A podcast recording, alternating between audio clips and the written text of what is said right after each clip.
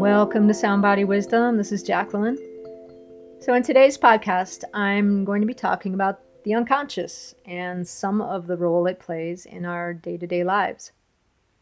You know, our unconscious is a major player in who we are and how we are. And it can be invisible to us unless we bring our awareness to it and pull glimpses of it into the space of our conscious mind. You know, we each have our own uniquely developed unconscious, and that's that's based on our life history and our experiences. And it can simultaneously be our source of comprehensive wisdom, but it can also provide some of our greatest challenges. You know, but ultimately, it can really be your most brilliant ally and incredible resource for any changes that you want to make if you know how to work with it. So sometimes you know, it might feel like you're searching for a light switch in a dark room, but even in these moments of uncertainty or being totally confused, this really is the space of possibility. Okay, what is this thing we call the unconscious? Well, have you ever felt anxious in a situation that logically seemed maybe perfectly fine or have you ever had a strong reaction to a situation only to realize that you were responding maybe to a past experience and not the facts of what was happening in present time? Have you ever felt irritated with someone, but there's not an obvious reason? Have you been breathing while listening right now without consciously remembering to take each breath? Have you ever woken up in the morning with a solution to an issue or something you've been struggling or puzzling with? Have you ever driven even part of the way home without even thinking about which way to go? If any of this sounds familiar, then you have experienced some of the handiwork of the unconscious. So the unconscious, it's it's the inner realm. It's outside of our awareness, and it influences most of what we think, feel, and do. Our unconscious is a vast, mixed bag of content that includes habits, memories, biases, and other conditioning, as well as the wealth of what we consider to be our personal wisdom. It controls automatic bodily functions without us having to think about it. It creates our belief systems, as well as the limitations that we might place upon ourselves in some aspects of our lives. It is an efficiency based resource playing a major role in keeping us alive, but also storing and relaying information and functions to the conscious mind as needed. The unconscious also then influences the conscious mind with so much of this vast content that it has stored below the surface. So, through awareness and tools, we can begin to see the role of our unconscious and how it influences us and how to make changes in the relationship that we have to it. I mean, it's clear from both science and psychology what an incredibly complex role the unconscious plays in our day to day life and, and function and all that we are. It's considered to be a part of the mind, and it's, it's basically everything we've ever experienced or absorbed, and, and just about anything that we're not consciously aware of, but that's running, which is really a fairly broad scope. That covers the automatic bodily functions of the autonomic nervous system, all habits we've created, automatic skills, impulses, our memories, emotions, biases, knowledge, intuition, our life conditioning, perspectives, cues we read from our environment, and so much more. It's where your mental habits exist and is the vast reservoir of experience and survival mechanisms all mixed together, guiding us through every moment. It's both crucial to our vital functions and creating our personalities. You know, whether it's chewing, breathing, the way a song makes us feel, beliefs about ourselves, or our sense of humor, how we fall in love, all are influenced by the unconscious. You know, since our first breath, the unconscious has been absorbing information to construct our reality and our sense of self. This continues throughout our lifetime. The conscious mind, in comparison to the unconscious, it has a much lower content capacity and, and it acts as a mediator for the expansive data of the unconscious. And the conscious mind, it's a really strong mediator when we give it permission through strengthening its power of awareness. So, through our conscious mind, we can interact with the mechanisms of the unconscious, engage moment to moment choice, and even dismantle some of the autopilot that we've just happened to have fallen into. So, generally speaking, if we aren't conscious of something, the unconscious is calling the shots. And it, it typically does so based on what is most energy efficient, and this usually means using current default habits, patterns, or pathways. And you know what? This is awesome for certain things because it's not physically possible for us to be consciously aware of everything because the conscious mind isn't designed to handle all that. We need our unconscious to call the shots for so many basic functions. But when it comes to more dynamic things, like our emotions or subjective habits, social interactions, and content, you know, our unconscious will continue to choose the most well practiced patterns, which again are usually the most efficient patterns to use, as opposed to what might be more nourishing for us or helpful or balancing for us.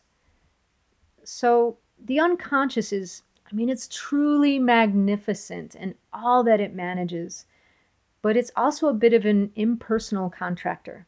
You know, it can run the show while our conscious mind just coasts on autopilot, and it's fully capable of continuing this throughout our lives. But it won't differentiate when a habit is no longer, or maybe ever did, support us, or if it's perhaps becoming detrimental you actually need to use your awareness to discern this for yourself and interrupt the habit, creating opportunity for change and space for something different to happen. Basically, you need to choose to come off of autopilot.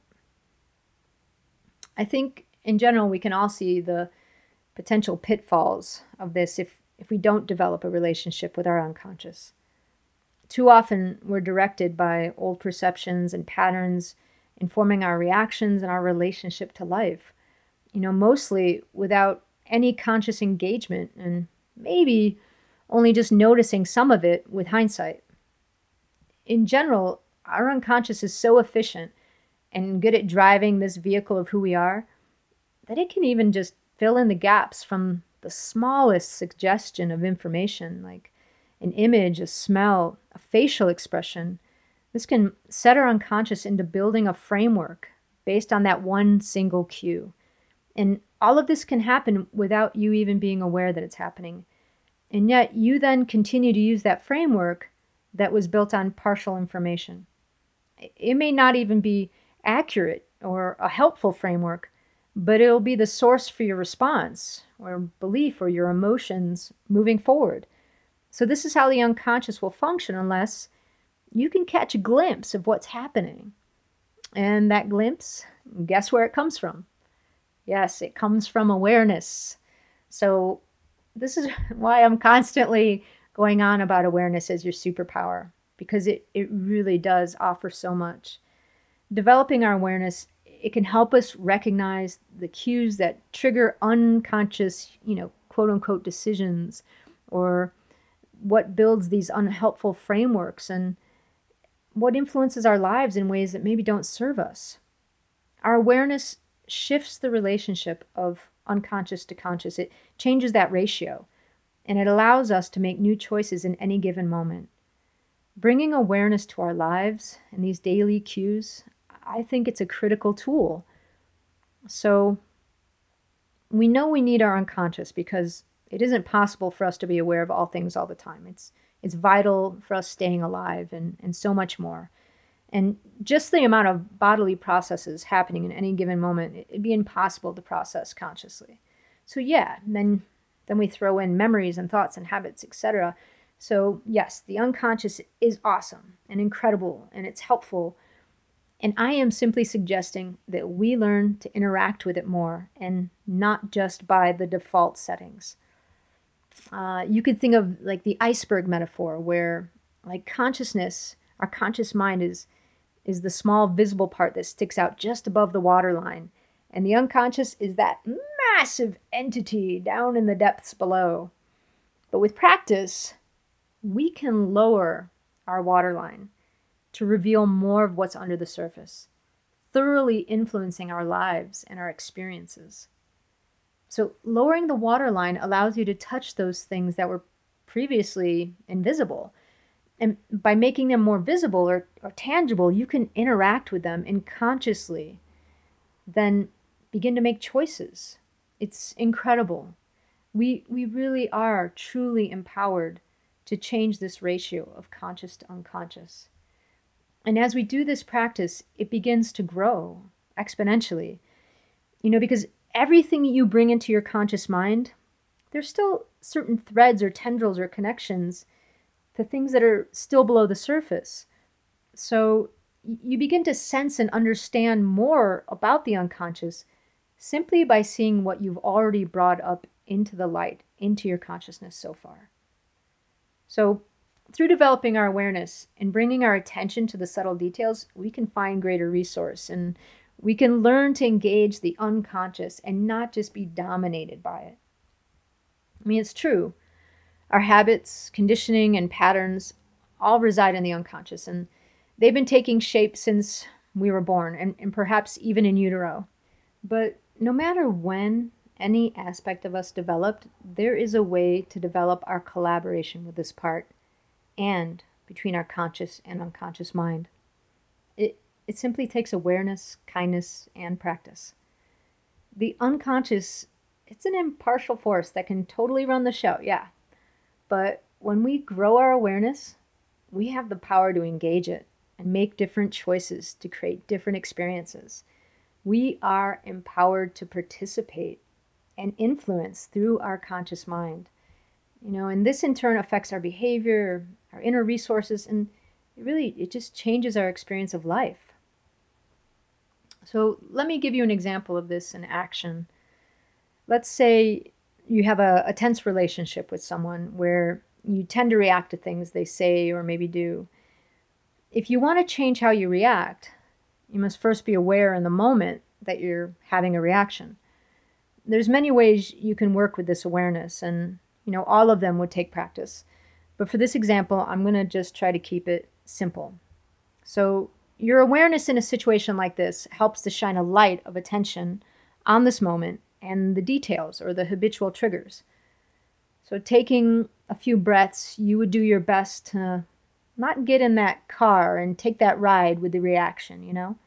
You'd ask yourself to stay present with everything while not judging it or even yourself as negative or positive. Just let go of any criticism. Simply stay with it, stay neutral as much as possible. Be curious about what's happening and notice as many qualities or details as possible. I tend to ask myself a lot of questions, and that really helps me stay in a neutral place. This level of detailed observation, it can allow you to engage a different part of your brain that actually isn't reacting but can witness objectively with more logic than emotion. This simple act of awareness, curiosity, and observation, it interrupts the usual habit. So the act of interruption alone, it helps to change that habit. But then this interruption, it can also afford the ability to do something different, to make a new choice, which means we don't just let it play out as usual. So after interrupting the usual reaction or the usual habit, and just observing what's playing out internally without getting swept up in it, we can even go a step further and then choose an entirely new behavior or a response in relation to the trigger. You know, it can be something simple like choosing to have different thoughts, or maybe deciding to smile, or some other physical activity or gesture, physical gesture that feels nourishing to you. Anything that contradicts the previous habitual response, that is totally different from it, and that can move you closer to, to being empowered through your awareness. So, through practice, you have the ability to empower yourself in most situations to respond differently.